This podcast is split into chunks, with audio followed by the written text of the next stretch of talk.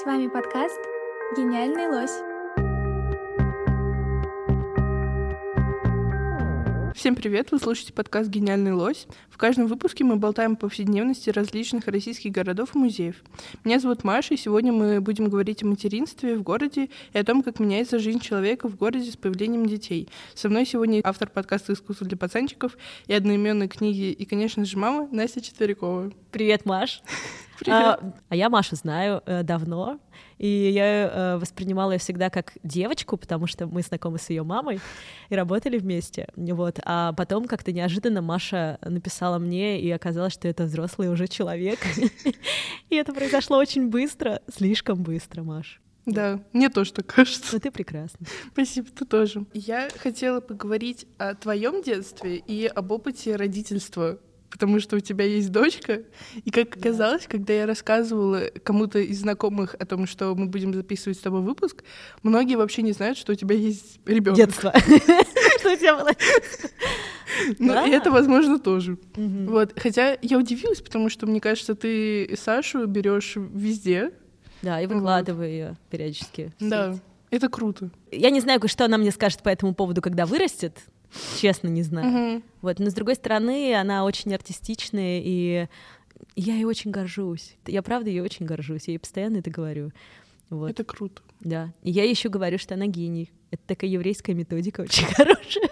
А мне это понравилось. Ты знаешь, а, я рассказывала одной еврейской бабушке про то, что... Ну, у меня у самой в корнях, к сожалению, нету, но мы знакомы с ней, и я ей рассказываю, я своей дочке все время говорю, ты гений, ты гений.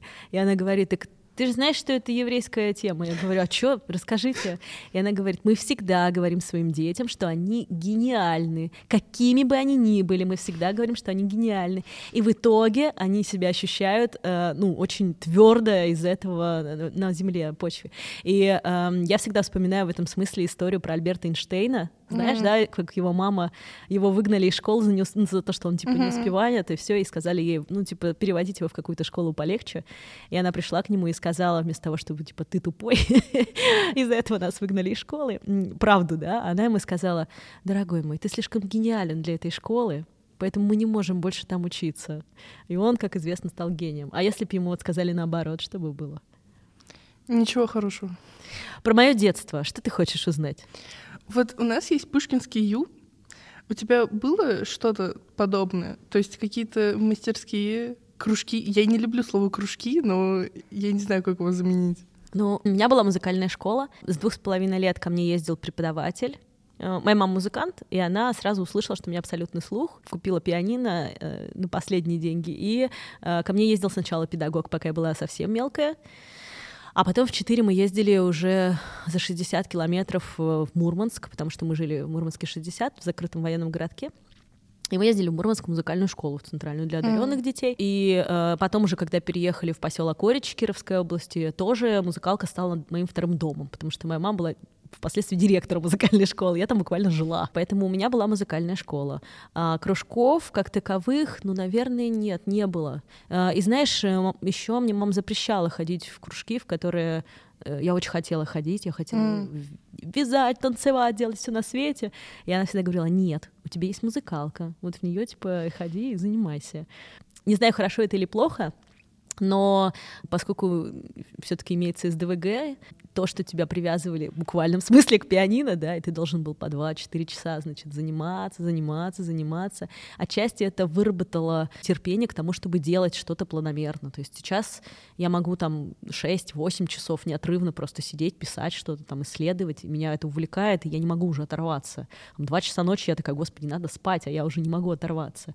И когда появилась Сашка, мне этого очень не хватает, что я могу сесть mm. и не отрываясь, типа, работать, работать, работать. Поэтому я думаю, отчасти вот музыкалка во мне это воспитала. Ну и потом это была отдушина, потому что с третьего по девятый класс я жила в поселке и ну, просто терпеть не могла все, что вокруг грязь, э, ну все, школу и все прочее. И единственное мое спасение это была музыкалка отчасти и энциклопедия по искусству. Mm но там были и произведения, ну, более-менее тогда на тот момент современного искусства и классического. И я с этой книжкой, мне кажется, вообще просто в обнимку там вот жила. И она меня выводила как-то из этой вот повседневности сельской, которая меня удручала очень.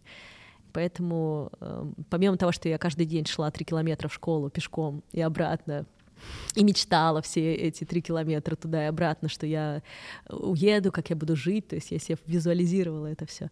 Вот помимо этого еще эта книжка была спасением, mm-hmm. потому что я когда ее смотрела, я думала, там, допустим, там точно была чита Арнольфини, и там точно был Саграда Фамилия Гауди. И я помню, смотрела и думала, никогда, наверное, я там не буду. Но когда я там оказалась, то это было э, сравнимо с синдромом Стендаля, когда ты стоишь, ревешь и такой, господи, я здесь, какое счастье. Так что вот. А ты ходила одна в школу? Ну да, Угу. У меня просто был вопрос, я хотела его задать.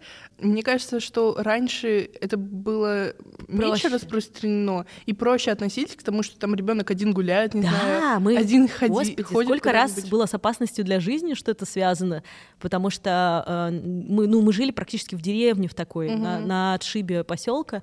Мы ходили как-то на кладбище, потерялись там, я помню, по лесу. Мы ходили по лесу, блин. Сколько раз э, было, что мы шли на карьеры и там чуть не тонули. Мы играли на складе минеральных удобрений. Как тоже мы выжили, хрен знает, вообще непонятно. А потом э, мы бегали по полям, э, лазили по деревьям. Никто нас не особо не контролировал. Ну, э, отец мой очень рано погиб, а мама мне некогда, было просто некогда. И поэтому, ну, такое было. Детство было такое. И в этом смысле, знаешь, да, было как-то все проще. А вот сейчас я представляю, что моя Сашка будет одна гулять во дворе, и мне боязно. То есть ты будешь по-другому? Я не знаю, как mm. будет, понимаешь, но, но мне правда страшно, потому что я знаю очень много историй, как дети пропадают, как много злых людей, которые там что-то хотят им причинить вред. У меня тоже было такое детство, то есть в 6 лет уже я ходила сама в магазин, все такое, да. но... Я первый раз 4 года, я помню, ходила в магазин, еще не знала цифр. И мама сказала, типа, две серебряных монетки и одна золотая. Должны сдать тебе три там серебряных, например. И я так вот, типа, шла, я помню. Uh, вот, а сейчас у меня есть одноклассники, которых которых отвозят родители в школу и забирают. Подожди, ты же уже в старших классах. Я в девятом классе, класс. да, и я такая, что? Вот, и реально есть одноклассники, а есть даже старшие, типа в десятом, в одиннадцатом, которых приезжают, э, отвозят, некоторых заводят, потом также забирают и увозят. Блин, я не знаю даже, как к этому относиться. Что так страшно сейчас, да? Вот да я не знаю, почему-то в моем ощущении, что раньше было хуже. Ну, как минимум, то, что у каждого ребенка есть телефон. Да, но его также легко отобрать, не знаю, там, потерять, зарядка кончилась. И так. Ну да, но раньше его вообще не было. Согласна. Вот, то есть ты можешь как бы позвонить, не знаю, есть часы, там, даже в телефоне есть вот эта система, когда отслеживают. Ну да, да, да. Да, вот. раньше мама высовывалась просто и кричала «Настя, обед!» и Вот всё. у меня тоже так было. Но посмотрим, что будет, когда Сашка моя вырастет, когда у тебя mm-hmm. когда-нибудь будет ребенок, например, вдруг там ты решишь. А, и вот, пожалуйста, тоже ты будешь думать. А помнишь, мы говорили с тобой про это, да? Саша сейчас три года. Да, ей 17 ноября стукнуло три года. Вот, то есть через четыре года ты пойдешь в школу. Господи боже, для меня это уже страшно звучит. Да, либо пойдет в школу, либо будет учиться дома. Не знаю, посмотрим, что будет. То есть ты рассматриваешь, Конечно. может быть домашнее обучение? Слушай, ну я считаю, что лучше уж домашнее обучение, чем э, невротик ребенок. Сашка очень общительный человек. Угу. И я делаю максимально все, чтобы у нее было ощущение границ своих и ощущение границ других людей, чтобы она это все адекватно воспринимала но э, это как, знаешь, водить машину. Типа ты можешь быть отличным водителем, ты можешь отлично вести машину, но ты не можешь э, застраховаться от того, кто вокруг и mm-hmm. как они ездят. То есть э, это то же самое. Ну, я поменяла семь школ. Ну, возможно. Я не помню точно. Мне кажется, это рекорд. Uh, да, я училась три года на полудомашнем обучении. То есть я была прикреплена как бы к онлайн-школе большой и ходила один раз в неделю в школу просто, я не знаю зачем, ну, для поддержания какого-то социума. Социализации. Да, да. И у меня сейчас одна одноклассница, ей предлагают уйти из-за там проблем со здоровьем э, на домашнее обучение, мне, если честно, кажется, это плохой идеей, потому что дома, если ты еще закрытый в себе, то ты вообще становишься просто в коробочке, э, и выходить из дома даже не очень хочется.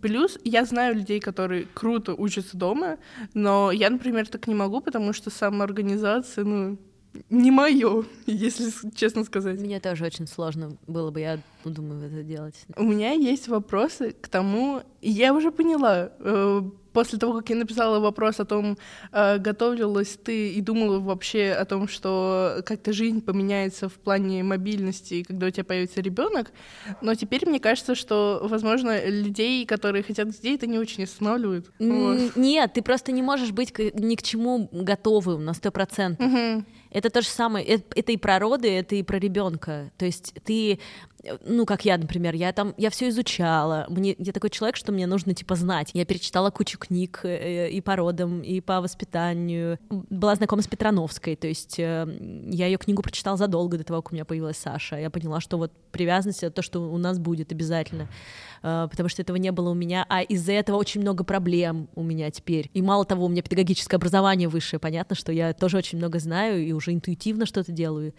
И когда Саша родилась, э, все равно оказалось, что я не готова к этому совершенно была. Знаешь, как Зицер говорит?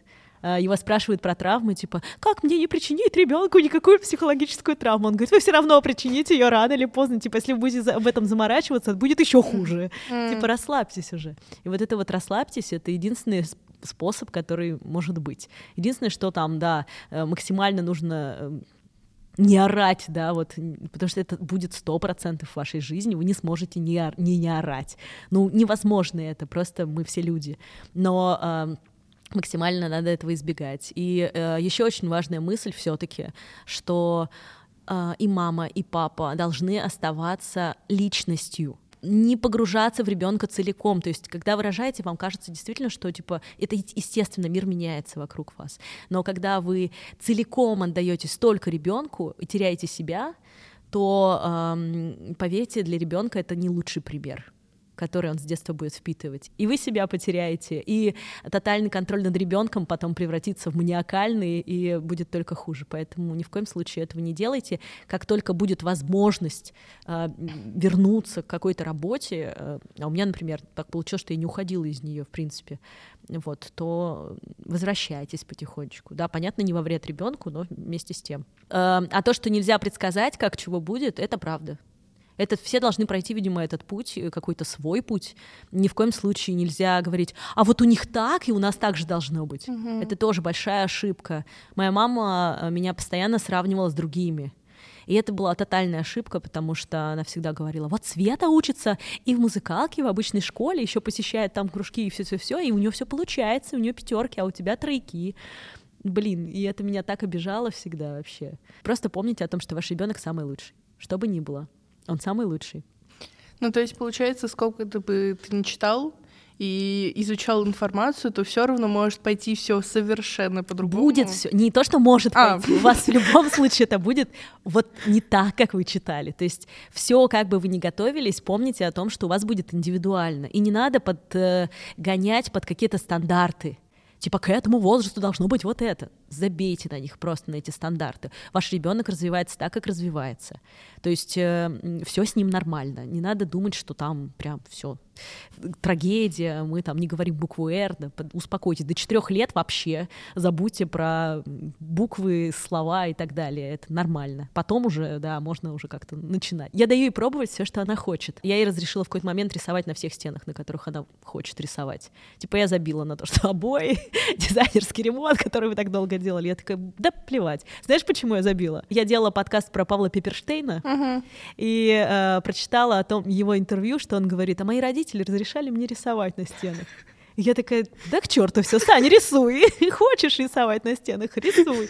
А она, знаешь, как говорит? Она, а, когда я говорю, Саш, ты нарисовала на простыне, на новой, например, там ручкой. И она такая, мамочка, ну посмотри, как красиво. И что ты этому предъявишь ребенку? Ну ничего, абсолютно. Ты такой, ну да, очень красиво. У меня есть знакомая, они говорят, надо учиться рисовать э, допустим, человечка там, или кружочки, или там какие-то фигуры мы, конечно, пробовали, но они все превращаются в абстракцию. И я решила этому не противиться. Она познает цвета, она руками размазывает краски по себе и по листку. Ну, клево, а пусть она познает мир таким образом. Или там, например, моя мама, а, когда Саша еще была совсем малюсенькая, и у нее был этот момент, когда она познавала еду. И у нее вот этот столик, И она, Сам. она руками это щупает, этот творог, все на свете, это все размазано по ребенку, по столику. И моя мама, когда это увидела, она такая, Настя, это что за безобразие? Нужно приучать с детства, значит, ребенка к тому, чтобы, типа, было аккуратно. Я такая, ты что, хочешь ей нож и вилку дать в руки и, значит, салфетку? Ты совсем... Ребенок познает мир. Типа он должен познавать еду, которую он будет есть. Это нормальный процесс. И вот этих нормальных процессов, их очень много. Но э, родители все время пытаются сделать из своего ребенка идеал и контролировать это. И таким образом они перерубают познание мира. И это, конечно, очень важно. Ребят, пожалуйста, не напрягайтесь э, в этом смысле. Ну, научится она когда-нибудь рисовать эти кружочки, эти, что там нужно будет. В школе научат, неважно. Э, важно, чтобы она познавала мир, цвета и все остальное. Это важнее. Мне кажется, что сейчас очень много людей, которые приходят, там, не знаю, в 50-40 лет в терапию, которые сами не понимают, что они хотят. Да. То есть они не знают, когда они захотят есть, потому что их с детства по расписанию их кормили. Да, год назад э, я пошла в терапию, у меня гештальт-терапевт со мной занимается, и она просто поменяла мою жизнь вообще полностью. Спасибо ей огромное. И м, она меня в- до сих пор иногда, ну, в первое вре- время это вообще меня вводило в тупик, ее вопрос, что ты чувствуешь? Это так сложно, блин, это ужасно просто. Что ты чувствуешь? Настя, что ты чувствуешь? И я такая, она говорит, некоторые мои клиенты типа ставят перед собой таблицу эмоций, потому что мне это вот тоже нужно оказалось, потому что я не понимаю, что я чувствую. Э, Это развито, опять же, с детства, потому что тебе говорили, типа, что значит «не хочу». Надо, нет слова не хочу, но есть слово надо. Вот это вот просто байка моей мамы, например. И это, понимаешь, ты не можешь понять, что ты чувствуешь. Э, Мы с Сашей контейнируем эмоции, и она, например, очень четко формулирует злость. Она говорит, я злюсь, и я говорю, ну, это бывает, это нормальное чувство, давай поговорим, почему ты злишься, там, на что ты злишься. Мне кажется, что сейчас очень много людей, которые, ну даже сейчас, которые не знают, что это такое. Вот это очень важная вещь. А в городском пространстве особенно, потому что, возвращаясь к теме нашего подкаста, потому что в городе очень много стрессов, и мы их сами не понимаем и не осознаем, а, но звуки, машины, метро, даже просто спуск в метро для нашего организма и психики это большой стресс. Мы просто это не понимаем. И э, поэтому в этих условиях детям, представьте, как детям это тоже все. Им, конечно, интересно, они с восторгом смотрят, но на самом деле их организм испытывает стресс. И поэтому то, что они чувствуют, э, нельзя загонять куда-то, типа, не важно, что ты чувствуешь, важно, что он чувствует. Нужно проговаривать, спрашивать его. Это очень-очень важно. Сначала формулировать за него. Иногда, вот что такое контейнирование, да, ты предлагаешь ему как бы пространство для его эмоций. Вообще, я езжу много на автобусах. Я люблю наземный транспорт намного больше, чем подземный. Я периодически вижу мамочек с колясками. То есть им тяжело поднять коляску. Но трудностей много. Потому что даже для инвалидов у нас, да, это я в Москве говорю, не везде Да. френдли среда, вон в Пушкинском музее, пожалуйста. То есть э, как инвалиду подняться наверх, это нужно целый квест пройти, чтобы Мгм, это да, сделать. да. А, а а коляска то же самое. То есть мы когда приходили в Пушкинский Саней, это спасибо уже была переноска, ну вот это вот, на которую ты на себе тащишь, очень хорошая штука с такая с полочкой, не помню, как она называется. А, и если бы не она, как бы ты ходил по музеям, непонятно, потому что практически во всех музеях коляски нельзя, Ну, то есть ты, да, тебе не разрешают с коляской. никак невозможно, даже с маленькими колясками нельзя. И э, на руках как бы ребенка, ну потаскай тоже, это тяжело. Ну, это тяжело. Тяжело. Но мы были на Бильвиоле, например, в Пушкинском музее, а, когда Сашка еще была на груди, то есть ей было еще меньше полутора лет, и я помню, она еще не ходила. Мы ее отпускали в музей поползать, например. То есть ей нужно ползать, а она прям кричит, потому что ей нужно ползти. И я помню, что это на Пименове было в Третьяковке. Я выбрала зал, в котором было поменьше людей, отпустила ее просто, и она ползала между картин Пименова. А, а вот в Пушкинском, да, я помню, что на Билли Виоле э, мы смотрели какую-то большую инсталляцию его, видеоинсталляцию, и темнота такая, они в полумраке это все. Где женщина падает в воду, Возможно, окне. центральная, которая Да, была, да. да.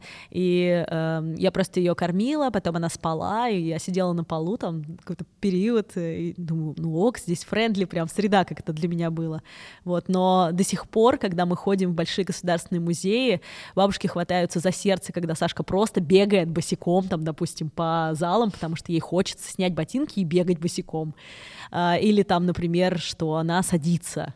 То есть это что за фигня? Почему нельзя в музеях сесть? Я видела, я была в центре Жоржа Помпиду в Париже, и я была абсолютно поражена тому, что э, они очень гордятся русскими эм, авангардистами в своей коллекции. И у них висит Кандинский, висит ниже, чем мой рост, там метр шестьдесят два. И дети сидят на полу около этого Кандинского и срисовывают его.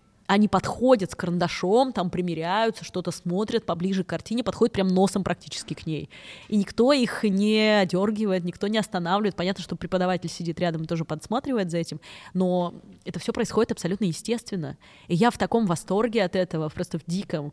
И было буквально несколько выставок в Москве, которые были настолько же френдли к детям. Всего несколько, вдумайтесь в это, да. То есть у нас огромные музеи, которые не могут свою экспозицию подстроить под детей или под мам с детьми. И это становится опять искусство далеко. Да, ты можешь все это онлайн, конечно, посмотреть, но ребенок не воспримет это совершенно. И была офигенная выставка в Еврейском музее толерантности. Она называлась «Игра с искусством». Там все можно было трогать, можно было до картин Пиперштейна на какой-то лесенке залезать, в какие-то окошечки смотреть. Все это с музыкой, все это было настолько живо и здорово, и я подумала, господи, какой кайф. То есть буквально по пальцам перечесть музеи в Москве, э, а это в Москве, да, где можно щупать картины. Я знаю, что это очень дорого делать рельефные изображения, но если они есть на выставке, мы с Сашей в восторге, потому что она может потрогать. И она трогает, всегда я ей даю эту возможность. Все, что можно пощупать, потрогать, послушать, понюхать, как в музее импрессионизма, ты можешь понюхать картину. Там такие колбочки, ты так нюхаешь и все. Вот, и это же так круто. Короче, этого очень не хватает. Ну вот, и когда мне было лет пять, я была на двухгодовой, мне кажется, программе в Пушкинском музее, где мы как раз сидели, и мы рисовали. Ой, круто, круто. А, но это было только в египетских залах. Вопрос отношения, например, смотрительниц. Ты делаешь все то, что разрешено, у тебя там рядом педагог, но смотрительницы всегда ругались. Они на шухере, да. Да. И э, ты знаешь, э, мы пошли смотреть в Третьяковку на Крымском валу. Девочка увидела картину Кандинского на обложке книги у дедушки и такая, я хочу посмотреть эту картину в 4 года. И, конечно, родители просто, Настя, пошли, срочно. Мы повели наших девчонок, значит, смотреть. И э, смотрительница это был какой-то кошмар просто. Во-первых, никто не мог сказать номер зала Кандинского, потому что я сказала всем, ребят, мы идем только к Кандинскому. И мы не идем в остальные залы, иначе дети, они не смогут его посмотреть, воспринять и все прочее. Детям нужно локально все давать. Вот, э, и в итоге никто нам не мог сказать, мы блуждали по этим залам, потом нашли Кандинского, окей. А одна из девочек наших легла на пол, ну что-то отдохнуть решила, видимо, просто она легла на пол, и все. И э, прибежали две смотрительницы такие, она что, в обмороке? Она что, умерла? Что с ней не так? То есть, типа, скорую вызывать? Мы такие, да ребенок просто на полу лежит, отдыхает, типа, отвалите, чего надо-то? А у них такая гиперответственность, и они, в общем, вот прибежали в истерике, в панике. Да вы что думаете, искусство это просто так? Искусство, да? От него люди умирают, и они начали какую-то такую ересь нести, что у нас дети испугались, просто дети начали жаться к нам, типа, мам, пойдем отсюда нафиг. И я была в шоке, я говорю, тетечки, пожалуйста, выдыхайте, мы уже уходим. То есть они, да, они очень э, напряжены были, потому что дети бегали, естественно, по залам, э, и они не трогали картины, они все очень четко знают, что нельзя трогать картины, но они там рассматривают их, садятся. Моя Сашка наклоняет голову между ног и смотрит снизу вверх, потому что это совсем другое восприятие, это же круто. Но у них у всех там просто... Понятно, что у них ответственность большая, но надо с этим что-то делать. Слушай, а с классикой какая проблема с музыкой для детей в городе? Я пересмотрела все э, в Москве, все абсолютно детские концерты, все мероприятия до трех лет. Никуда не разрешено детей приводить официально до трех лет. Э, единственное место, куда нам со скрипом разрешили прийти, это был дом музыки. А, и там были детские концерты, они такие, ну берите на себя ответственность, типа за ребенка до трех лет. Я говорю, конечно, обязательно, мы с краешку садимся, у меня полный рюкзак э, вещей, которые могут ее, например, там блокнот с, э, порисовать во время музыки, куколка, чтобы ее отвлечь, э, там э, эм, кефирчик с трубочкой, чтобы она никому не мешала, если она захочет там перекусить, ну, потому что ребенка очень мало его хватает внимания, и нужно переключать его. И э, у меня просто собрано для нее уже, я знаю, как ее отвлечь, что ей на ушко сказать, погулять по залу пойти, например, чтобы никого не отвлекать, значит, боковые места должны быть и так далее. Ужасный был концерт, на двух фортепиано играли Дебюси, и это было отвратительно, потому что вышел дядя, один из исполнителей, а дети сидели типа до шести лет, вот совсем мелочь uh-huh. сидела, и он выходит и говорит, импрессионизм в музыке начинает про размытость формы нести что-то. Я просто сижу, у меня начинает мозг просто вскипать, и единственное желание, которое у меня было, выпинуть его со сцены сказать, иди играй на своем фортепиано, это у тебя отлично получается, а говорить буду я, потому что, ну какой? Ты рассказываешь про э, послеполуденный отдых Фавны, который ты сейчас будешь играть DBC, и ты рассказываешь про импрессионизм. Детям четырех лет, четырех, пяти, шести лет. Ты вот совсем куку или что? Почему не рассказать, кто такой Фавн? И что он сейчас будет делать, и почему, кто такая нимфа. А это был концерт с песочным театром. Mm-hmm. И э, мы видели с ней несколько таких концертов в записи, и это очень круто выглядит. Вот. Или стишки расскажи, не знаю, ну все что угодно, но только чтобы настроить ребенка. И вот она рисует фавна, она рисует нимфы, и об этом ничего не говорят. И дети вокруг сидят и такие, понятно, им неинтересно. Uh, их родители привели на концерт послушать музыку, все ясно, но они не в контексте, им не интересно слушать музыку, потому что их не ввели в этот, mm. во все это. И когда мы с Сашей, там, она, естественно, устала через полчаса, и мы с ней пошли просто прогуляться по задним рядам, нам сказали, вы хотите выйти? Мы говорим, нет, мы просто погуляем немножко за ручку, и все. Они говорят, нельзя вставать во время концерта. Блин, детям 3, 4, 5 лет, вы обалдели совсем или что? Вы с ума сошли? Им нужно разрешать вставать с места, когда они захотят, танцевать, все что угодно. Да, это будет, возможно, чуть громче, чем вам бы хотелось, но это дети. Они будут музыку чувствовать через эти танцы, через эти движения. Может, кто-то подпеть захочет, да бога ради. Ну, сделайте чуть погромче, не знаю, подзвучьте. Но это полный бред. Моя подруга, флейтистка, говорит, Настя, приходите к нам на концерт. Вот мы будем выступать в Кусково, это будет как бы вот такое мероприятие мероприятие, приходите, мы Сашеньке дадим потрогать орган. И там был маленький орган, ей таки дали его потрогать, со скрипом тоже, но как бы вот через знакомство только вот возможно это стало. И при этом она высидела часовой концерт Баха. Из всех композиторов она хорошо знает Баха, она его даже на, на фотографиях узнает. Типа, мама, это Бах. Да, мы с ней там отходили в сторону, нас, кстати, никто не шикал, спасибо им большое за это, вообще умнички. Мы с ней отошли, посмотрели там Жакускова, это же красиво все, посмотрели какие-то ручки там, потрогали какие-то, ну, то, что можно трогать, там, да, э, тихонечко ей там на ушко поговорила, мы с ней порисовали во время концерта.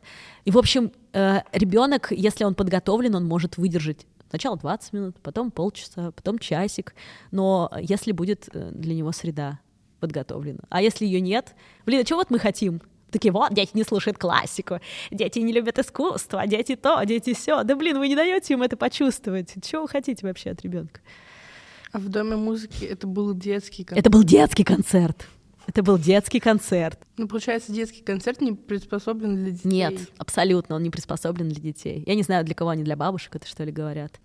Да, но при этом, то есть классические концерты, мне кажется, для детей как бы они могут их слушать спокойно. Конечно, и они могут увлечься этим, безусловно, потому что огромное количество классической музыки сделано так образно, особенно в эпохе романтизма, потому что там uh-huh. все образно было.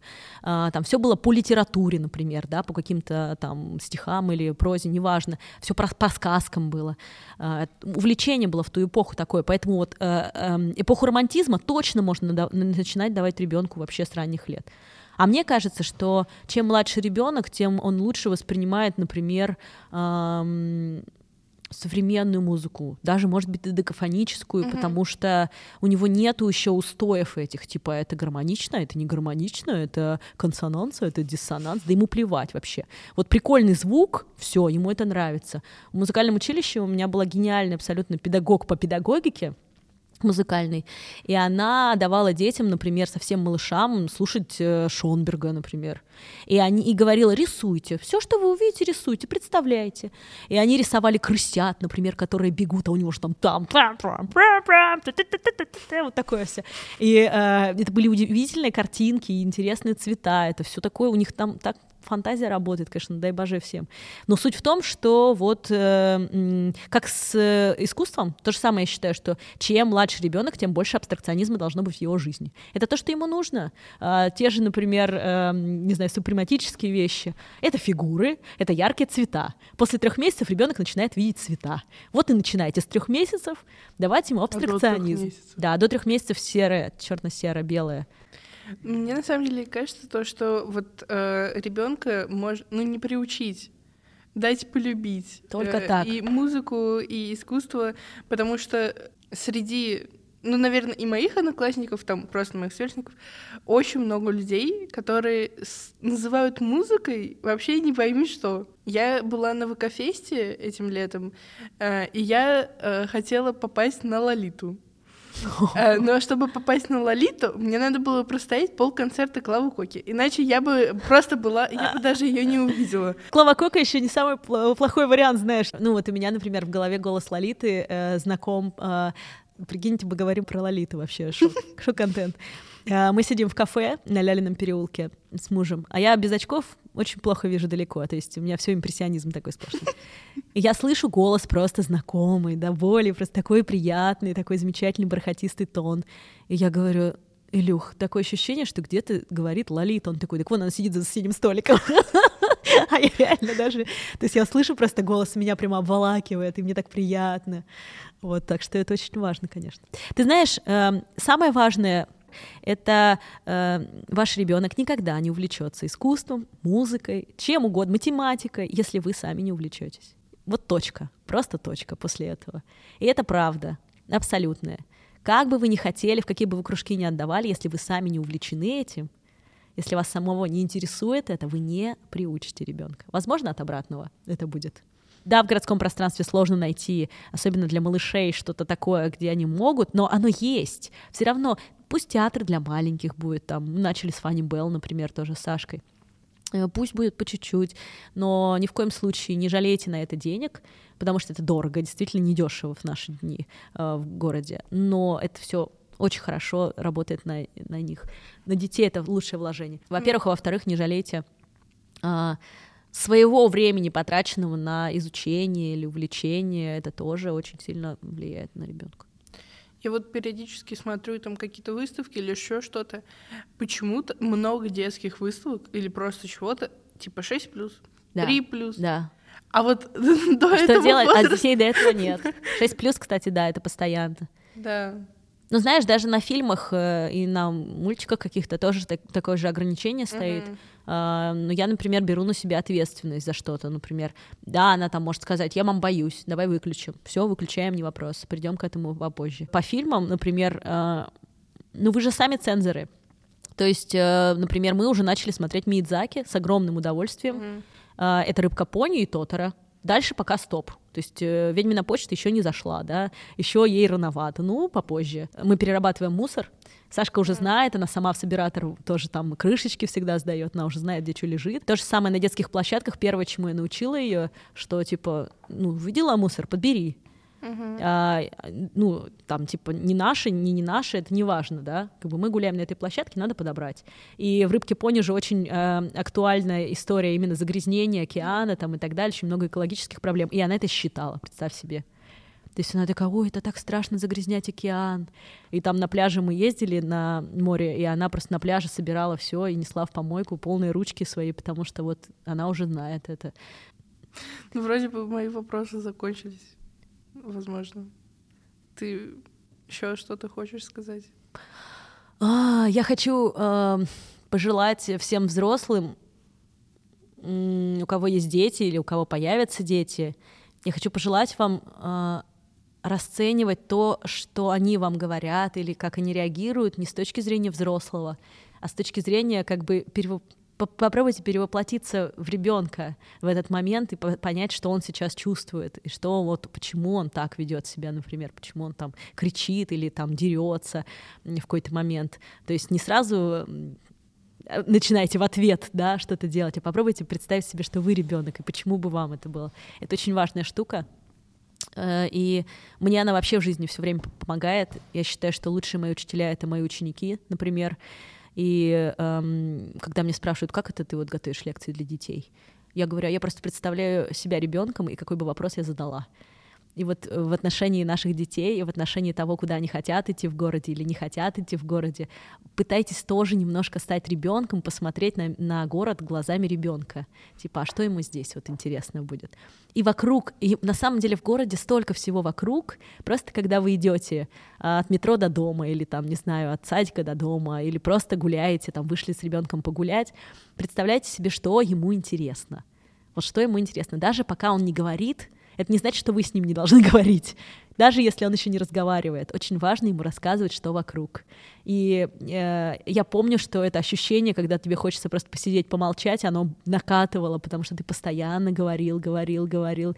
Я говорила еще с того момента, когда оно в животе было. И рассказывала все, практически мы с ней обсуждали все, процесс родов, не знаю, все на свете. Говорят же, что с маленькими детьми надо разговаривать на их уровне. То есть ты должен сесть чтобы как бы ребенок тебя понял, потому что так ты над ним А, да, да, да, да, да, да. Нужно при... Я все время в наклонку, я помню, что это вообще либо на коленях, либо в наклонку, да, мы uh-huh. с ней пытались наговорить. Но знаешь, э, я не, да, ты должен перевоплотиться в ребенка, но ты не должен съезжать на его уровень, как бы. Вот Mm. Сложный очень процесс, это очень сложно э, найти тут грань, но это очень важно. Э, например, э, я с Сашей никогда не разговариваю, типа, да, вырастешь, потом поймешь, или там, ой, да ты еще маленькая. Вот никогда таких слов у меня нет. Ее 10 тысяч миллионов почему, я на каждое почему отвечу, если нужно по 40 раз. Просто понимаете, для нас это с вами обыденные вещи, а для детей это все в новинку. Поэтому старайтесь весь мир им объяснить. Спасибо тебе большое. Спасибо. За этот выпуск. И с вами были Гениальные Лоси. Подписывайтесь на наш телеграм-канал, чтобы следить за повседневной жизнью городов. Все ссылки ищите в описании. И помните, что гений место в уникальном, а уникальное в повседневном.